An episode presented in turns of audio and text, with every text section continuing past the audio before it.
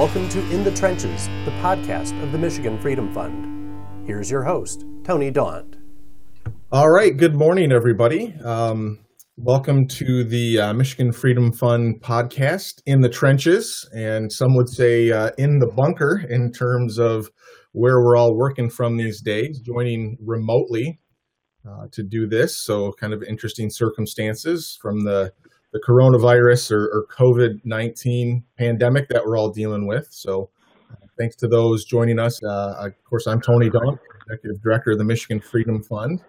And uh, just wanted to start off before I go through introductions and, and get going into some of the topics and just uh, express our, our deep condolences and prayer, sending prayers to State Representative Isaac Robinson and his family his, his mother, former state representative Robinson, uh, caucus members, um, and, and, House members, uh, you know, brings home the reality of all of this. I think to people in Lansing of of it's an indiscriminate disease that uh, will take uh, take anybody, and um, it's good that we're all taking this seriously and um, and doing our part to social distance. So again, our condolences and prayers to to the representative and his family and his friends, and uh, you know, pray for grace and for healing in this time.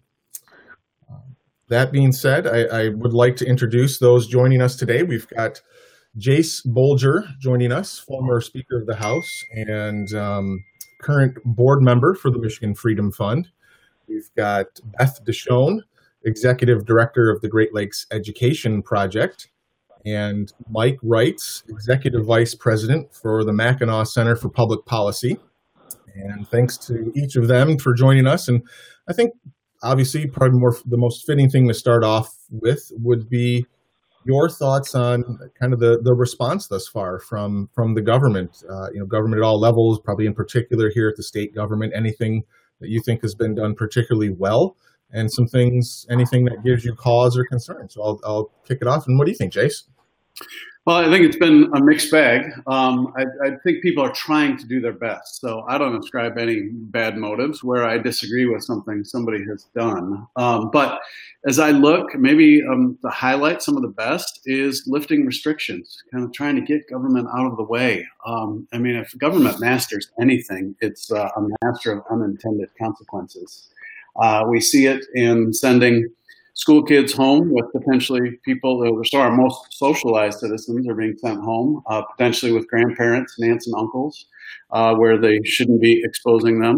Uh, we see in Southeast Michigan being closed to people packing up and moving to Northern Michigan, so leaving an area where the uh, virus was most heavily spreading and going to an area that not only wasn't it spreading, but uh, that had medical facilities without the same capabilities, uh, without the same number of beds.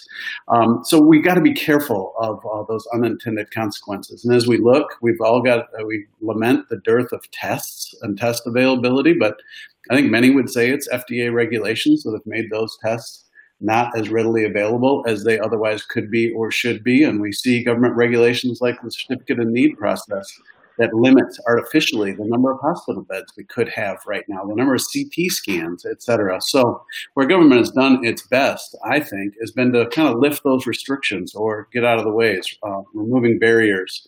Um, where I think there's big opportunity for improvement, it's that move to how do we operate safely? How do we focus on what's going to keep people safe instead of the proverbial doing something? Um, you know, there are a lot of people who could operate without with social distancing, um, but they, I think we all could benefit from some some checklists. You know, should we be wearing masks? Um, what conditions should or could we work under? Instead, I think it's a little misguided to just do essential services and then effectively say we're essentially all going to be exposed in those kind of areas. Let's let's get better about all. Let's get better about where we have to be, and let's get better about where we can be on how we're going to live with this disease. Yeah, I, I, think those are great points, and in particular, you know, I hadn't even really thought about the issue of people from from southeast Michigan uh, dispersing into other parts of the state where they, like you said, don't have that capability, and so there's there's so many things that could possibly go wrong with with decisions. And like you said, um, you know, I think everybody's trying to do their best. I'm sure this weighs heavily on all of them, but um, you know, care, careful for for knee jerk reactions. Uh, certainly. Um, Beth, what what about kind of your thoughts? I'm sure you've got some some things that have been concerning to you regarding uh, education, maybe particularly coming out of the Michigan Department of Education. But uh, I'll let you, you know, speak to that. Yeah, thanks, Tony. So um, first, would would echo much of what Jay said, and someone said to me uh, early last week, "We will we will never know." Uh, if we've overreacted in this situation, but we'll certainly know if we underreacted. And I, I, think that was more intended for us as citizens to ensure that we are social distancing, we're staying home, we're doing our part to help in all of that. So um, I think those were wise words. You know, in education, again, Jace mentioned we, we send all of these kids home who um, you know, let's face it, little kids in a school building are complete germ factories. So the, the thought of sending them home was was a little bit scary um, for the potential effects that could have on their families um, or grandparents that may need to be babysitters while parents need to go to work. Um, but what we've seen so far is a bureaucracy, a Department of Education, who is completely tone deaf to the needs of our students and our families and our educators. Um, they slapped teachers in the face by telling them everything they did to transition to to provide some normalcy for their students didn't count. Um, so I hope in the coming hours and days that we'll see some some leadership out of uh, the governor and the legislature to to rectify some of that. Yeah, I think um, you know that that idea of because you know twenty percent of of kids may not have the ability to access the internet or be able to continue with their education that the, the 80% who can um, should be punished is the exact opposite of, of the solution. It's, it's not take everybody down to the lowest common denominator. It should be raise everybody up. And, um, you know, certainly no fault of those kids in, in that 20%. But, um, you know, I think that lack of, of leadership is really glaring and appreciate the work that you have been doing calling attention to this, and I know that others have been involved. So, um, you know, thank you. And having, you know, I've got a young daughter, and I, you know, she she needs to continue learning. Um, they can't just be sitting at home and uh, watching YouTube videos all day. So, uh, although I think she'd probably love that. You know, exactly. Now, how, Mike, um, you know, you you're a great ally of of our organization here at the Freedom Fund. We work closely on a whole number of of policy issues. Um, you know, your your organization isn't as I guess political as as ours or as people would consider ours at times. So I'm curious, you know, do you have a different take on on some of the things that we've shared thus far? Um, uh, re- related to policy and, and developments. Um, yeah, let me let me walk through. I think what's what's been done well and and um, where maybe it can be improved or or uh, I guess time could could tell. Um, I, first of all, I, I do agree with the first point that Jace made, which is um, to some extent in a crisis, um, we really do rely on elected officials and, and decision makers at the very top of of um, a particular uh, unit of government to make the best decisions they can with the information that they have uh, at the moment where they have it. And so there's a certain amount of uh, presumption of goodwill uh, that that just has to exist in a in a time like this, um, where we we look for um, the assumption that a, a person is is uh, making the best uh, decisions they can with the information they have. Um, but we can at least know that certain principles do apply no matter what, and uh, uh, so we we try to keep those in the fore when we're making recommendations on what to do or or not to do. So I think in looking at Michigan's reaction, uh, a couple things stand out to me um, as as uh, being positives. Uh, one, I I get the sense that that uh, Governor Whitmer and and uh, the legislative leadership and and others making um, decisions about uh, statewide policy really did try to react quickly uh, once this uh, pandemic became apparent um, across the, country and, across, uh, of course, the world. Um, you know, in a lot of cases, um, uh, governors uh, belong to a certain uh, fraternity, and uh, they can watch what the others are doing and either uh, mimic uh, the actions of other states or or uh, decide to go in a different direction. That's one of the features of our federalist system of, of government. We want those uh, those laboratories of, of democracy. And so I, I, you know, a lot of the orders that are coming out of the governor's office right now uh, do seem to be uh, intended to to move quickly um, maybe even faster than some of the West Coast states that that have had uh, a greater health crisis on their hands for a longer amount of time. Um, I think, in particular, the the order that uh, that uh, uh shut shut the state down, uh, most businesses and, and personal travel, um, Executive Order uh, 21, the, the stay home order. I think the governor, in drafting that, did look at the examples of other states and uh, perhaps saw that uh, you know a completely draconian, without exception, sort of shutdown would be a, a real problem. And and so there are things that you know if if I had had my pen on the paper of the final draft, I probably would have added into that order. Uh, to allow more uh, uh, freedom of movement and and and um, more clarity on what is essential or not. I still think the order did respond to um, the, the, needs and, and, and, concerns of, of a lot of stakeholders. Um, things that I don't think uh, have been quite as good.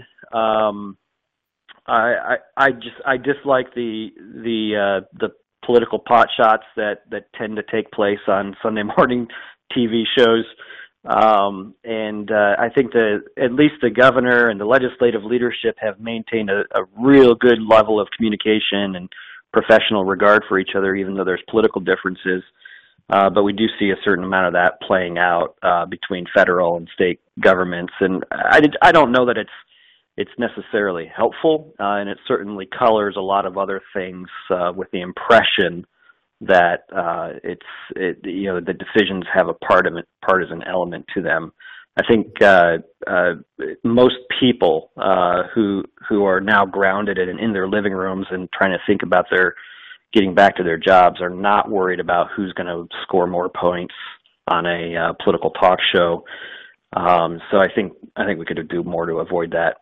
Well, and and that's you know that's kind of been um, my thinking is in, in particular in a situation like this, and because we're so polarized, um, you know, there's going to be people that don't trust what somebody from the other party says. And so if you're a, a, a hardcore um, partisan Democrat, it's, it's likely you're going to be very distrustful of things that Donald Trump says, and vice versa. If you're a, a very hardcore Republican, partisan. Uh, some things that Governor Whitmer says you're probably going to not take too seriously.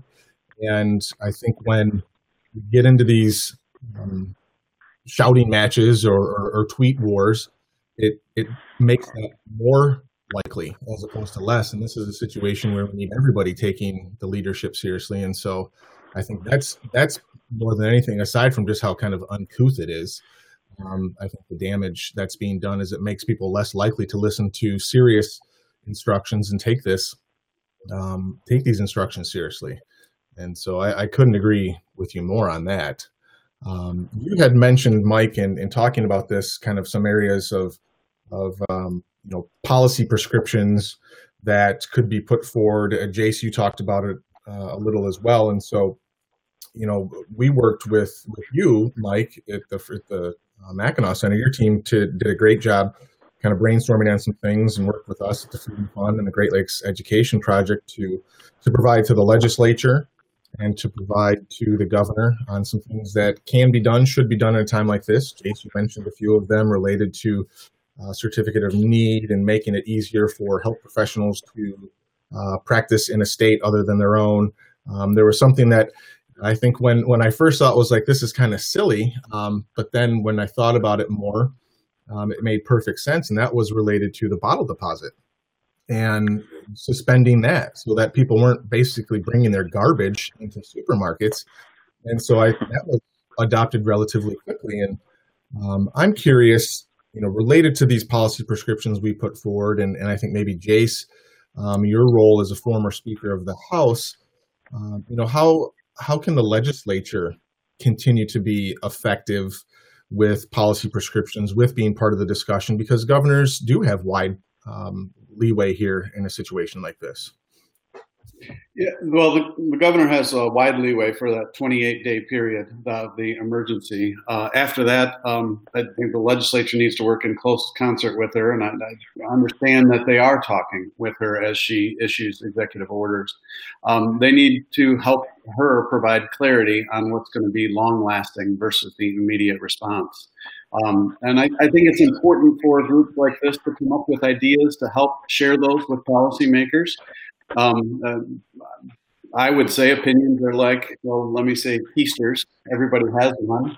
Um, but answers are hard. Yeah, it, it's easy to sit back and ask questions, but it's hard to provide answers. But what really matters are solutions and results. And so I think while it would be easy for uh, the collective us sh- just sit back and take pot shots. I think, especially at times like these, we need to be resources for those who are in office and help uh, them come up with ideas. As I say, I think uh, uh, unintended consequences are unfortunately easy to realize. I think we need well thought out uh, solutions that really empower people and uh, that get the benefit of enterprise. Uh, I think you know the greatest power that exists is that within people, their creativity and their heart, their desire to be helpful. So I'm happy to kick it uh, back to you or uh, the Mackinac Center to talk about some specific items. But I think it's it's overall though it's uh, it's important to go about that to to put the thought in and um, really give the effort to providing solutions. Well, uh, you know, in in to that to that end, we we certainly, um, as I mentioned a, a, a, few moments ago, we, we, did put that together. It's um, you know for those listening and are interested in what some of these solutions um, that we've put forward are, uh, you can go to our website, MichiganFreedomFund.com, and that document is available on the website, and you can download it as a PDF and um, it, it, gives a list of things that the governor or government should be doing and things that it shouldn't be doing. And I, I talked about a few of them. You know, waiver of uh, the repeal of certificate of need, the bottle deposits. Um, uh, you know, separate one, for instance, separate COVID nineteen items from other supplemental appropriations, and um, you know, I think it's it's um, related to making sure that what we're doing now addresses the problem um, and and shows that some of the ideas that we have as conservative policy minds um, are right in a situation like this because it makes it easier for government and enterprise to respond, um, but that it's also the right policy moving forward because you know I and you know at the risk of of using a situation like this to kind of advance policy goals, you know, in in a way certainly um, the way that Nancy Pelosi and some of the Democrats in Washington did with with that uh, stimulus bill was was disgusting. Uh, using it to um, you know advocate for airlines to uh, reduce their carbon footprint when we're they're discussing a bill of how to basically bail them out because they have no no passengers. Um, but I think what you see in these situations, and maybe Mike, you can you can um, hit on this a little bit, is um, in in crises like this, the government is usually, almost always, looking for ways to cut the red tape and to reduce some of the regulations that are in place, which which makes you think, well, what's their purpose to begin with? Um, and so, uh, you know, I think it's an it's an opportunity, not one to be exploited, but an opportunity to point out the the positive of conservative policy prescriptions. Um, yeah, and I, I think I think that's right. And and couple couple kind of high level thoughts, and then then I could talk about a couple examples in this this list of uh, policy recommendations that you that you mentioned. So at the top of the program, you you mentioned that the Mackinac Center is a nonpartisan organization, and that's true. Um, we we uh, we don't um, cheer for for sides in the political process. You know, we work with with policymakers on on both sides. Uh, that said, we do have opinions about what is uh, ideal policy versus uh, less than ideal. And in general, um, we believe that uh, an approach that that um, empowers the free market to work and empowers individuals to make their own choices uh, versus the government making them for them. Uh, that that's uh, the ideal approach in, in most public policy questions. and so we do look at things sort of through with with a uh, through the prism of is this more government intervention or less, and is it uh, temporary government intervention or is it permanent? Um, you know, we've all heard the, the, the saying that you know there's no such thing as a temporary tax increase, um, and uh, and so looking at the current crisis, um, I, we found that it was helpful to ask the question uh, kind of along those two lines of is this a government intervention into um, private markets or is the government getting out of the way? And then is this a temporary program or is it one that's going to last uh, well beyond this, this current crisis? And so a couple of the, the recommendations um, on this list that, that you mentioned, Tony, um, really got at that, that question of red tape. In particular, um, any red tape that has to do with the provision of medical services. So there's a couple of things that, that have technical terms. One is called the certificate of need, and it essentially is the, the permission process that a hospital or a medical facility has to get before uh, building or expanding or adding new equipment. Um, so, it, you know, this is a very sort of loose analogy, but imagine if uh, Burger King had to apply for permission to some state licensing board that M- McDonald's sat on uh, for permission to add a new grill. Uh, you know, that's the kind of that's sort of how these these uh, con laws work. And there's uh, scope of practice restrictions, which uh, maybe aren't familiar to people, but they they kind of get it. You know, there's different medical specialties, and and just because you've been trained in um, you know, eye care doesn't necessarily mean that you're uh, uh, have any expertise in uh, dentistry or uh, public health crises. And so the uh, one of the recommendations, or a couple of the recommendations in our in our uh, set of proposals, are to relax those things temporarily in the face of this um, crisis. And um, really, to Governor Whitmer's credit, uh, she's adopted a couple of those things. Uh, one, one set of rules uh, being relaxed a few weeks, uh, about a week ago, and then another over the weekend. So we're seeing some some progress there. Um, the bottle deposits that you mentioned, uh, yeah, kind of on its face. Uh, first time I saw that idea come across my email, I thought, well, what does that have to do with any of this? But but obviously um, uh, used bottles carry germs, and someone has to pro- handle those those things at a at a grocery store, which is you know one of the few facilities that are that are still open uh, well, to the public. And I would and, uh, interrupt you, but I would I would say given given the fact so many people are at home and uh, maybe uh, increase their their occasional day drinking cocktail intake, that's quite a few of them just sitting around. yeah, I'm trying to t- trying to uh, be be productive as much as possible. But yeah, I'm tracking with you. Um, yeah, and uh, of all the things that that I've ever done professionally, this was the one that that really did irritate my my own children when when I told them that the governor had suspended the uh the the bottle deposit program. They're like, "Hey, that's our money that that we wanted to collect." So, um good good progress there. I think um, we also offered some cautionary ideas in this list of things to not do, things to avoid. And you know they they include things like don't don't raise taxes or add complexity to the tax code right now. Um, you know, at a time where we're probably heading into a recession, uh, this is a good time to keep capital uh, and keep uh, funds in the private market, not not in government program programs.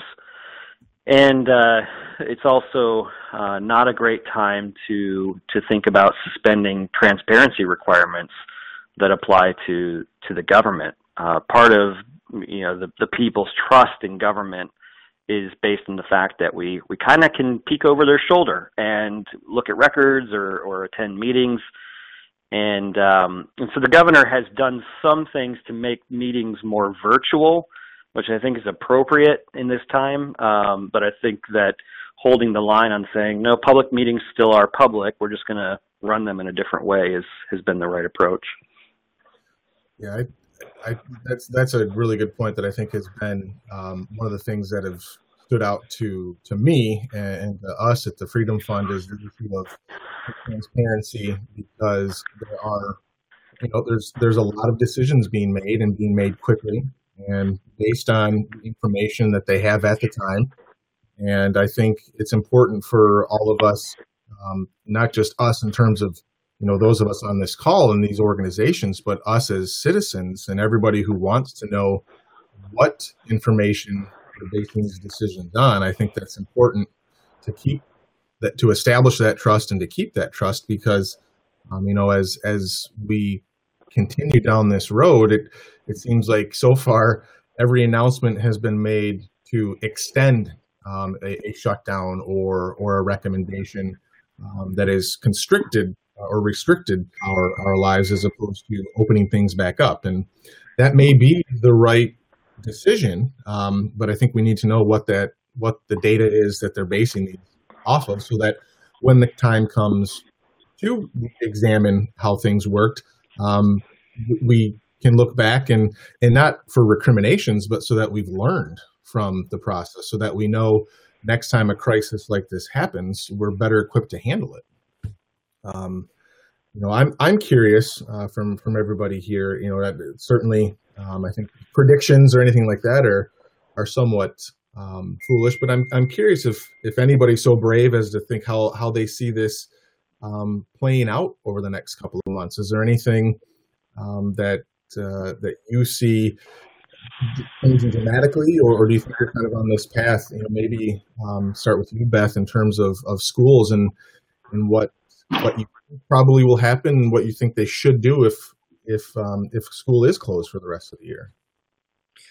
Yeah, so um, I suspect that you know later this week the governor will issue an education EO. Um, the the biggest rumor is that uh, school buildings will remain closed for the remainder of the year. Um, I think it, the the details of what else come with that remain to be seen. But I would just uh, encourage her, and we're encouraging the legislature as we talk to them, that um, they stay focused on student learning, and that you know six months off from March through September is unacceptable.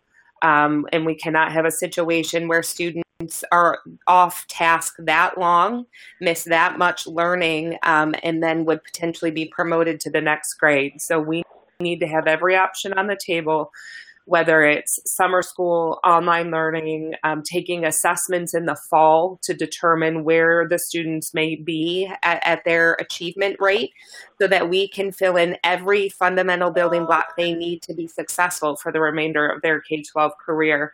Um, you know that that's that's a, a pretty hefty lift but i think we owe it to the the students we owe it to the teachers that we need to take the time necessary to get this right for all of them and how about you, Jason? You know, you having having been speaker, um, you know, you've got a pretty good insight into, um, you know, how busy the leadership must be and, and, how busy the governor's office must be dealing with this.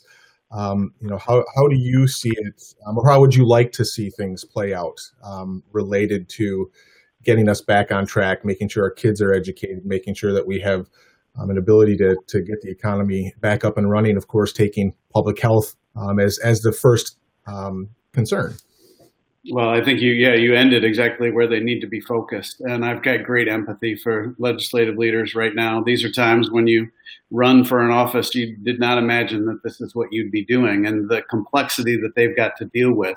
From how do they operate in session? they they've got uh, action that they need to take uh, as a legislature. Well, how do they do that safely? How do they keep their members safe? How do they keep their various staff safe? And ultimately, the focus is how do they serve the public? And so, when I see you ended where I hope they remain, and that is what's effective. Um, again, I go back to uh, and and I think this uh, all the conversation here has been the right tone, but I don't want to suggest that anybody should be afraid to question uh, government and uh, officials about what they're doing, why they're doing it, what data that's backed up, and how that is going to keep us safer. Uh, because again, there's there's a lot of things that people could do just to say that they're doing something, Uh, there's a certain reward right now for being the most aggressive, uh, but it needs to be about what's most effective uh, because of the unintended consequences, because of the side effects to the things that they do. So, simply put, what I hope they do is I hope they deliver solutions that keep us safe. Uh, and those may not be the, the most straightforward solutions. Locking everybody in their home might ensure that we don't have uh, anybody exposed, but we know that already won't work because we need food, we need medicine, uh, we may need hardware.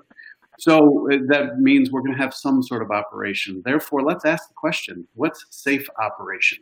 How are we safe when we go to the grocery store or the hardware store? And can we be safe when we do our other work? Um, it, it shouldn't just be about taking action, it should be about taking action that keeps us safe. And I think there needs to be some very difficult questions asked about what's the science behind the orders that are made and what is the what does the data say that will truly keep us safe as we live with this disease because that's what we need to, to, to focus on. We're not going to eliminate this virus, uh, at least not in the near term. We need to focus on how we're going to live with it. That's a great point, and I think maybe you know we've got a, a couple minutes here left, and um, I think I'll you know maybe um, and let let Mike have the last couple words here because uh, it gets to what you just said, Jace, uh, in terms of um, you know don't be afraid to question and to uh, hold the government accountable, um, and then also Mike, what you said kind of towards the beginning of that you know this this Twitter war between the governor and the president and things like that that is utterly unproductive how do you you know how do you walk that line um, so that the public doesn't tune out uh, the good things that that we have to offer because of uh, you know petulant behavior from from some at the top yeah, I, I think um, one thing is to remember one of the beneficial features of of our system of government that we've had for centuries is is the uh, ability to debate things robustly and and freely. And I think uh, increasingly as we move into the recovery uh, phase and the get back to work phase uh, of this crisis, we're going to need some space to debate ideas and um, uh, and, and their trade-offs.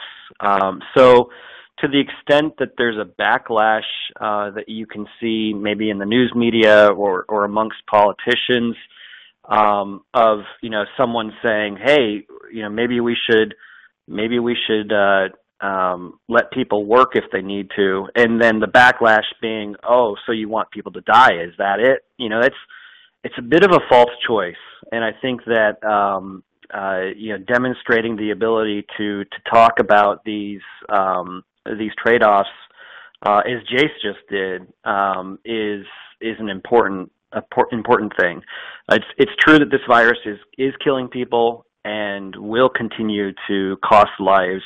It's also true that uh, economic downturns uh, kill people and uh, uh, just the suicide rate alone in, in conditions of unemployment uh, that goes up. And so, um, having the ability, uh, like we're doing right now, to talk about how do we um, how do we get to the other side of this, and how do we get people back to work, and what's the appropriate uh, way to do that, um, and and what's based on real information and real science and real data versus uh, whatever uh, we just saw on Facebook in the last 15 minutes. uh, I think that's I think that's the right approach, and um, you know certainly we've seen we've seen that uh, play out in Michigan here. No, I those are excellent points, Mike, and I appreciate uh, each of you joining us here today on in the trenches and, and having this discussion. And I hope everybody stays healthy and safe and uh, doesn't add too many cans piling up uh, into the recyclables over the next week or so. Um, so, thanks all for being here, and thanks to those in the audience for listening. Thank you for joining us in the trenches. To learn more about the Michigan Freedom Fund, please visit our website at www.michiganfreedomfund.com and sign up for our weekly email, The Front Lines of Freedom. In the Trenches is available on Anchor, Spotify, Apple Podcasts, Google Podcasts, Radio Public, and SoundCloud. If you enjoy this podcast, please tell your friends. Thank you for listening.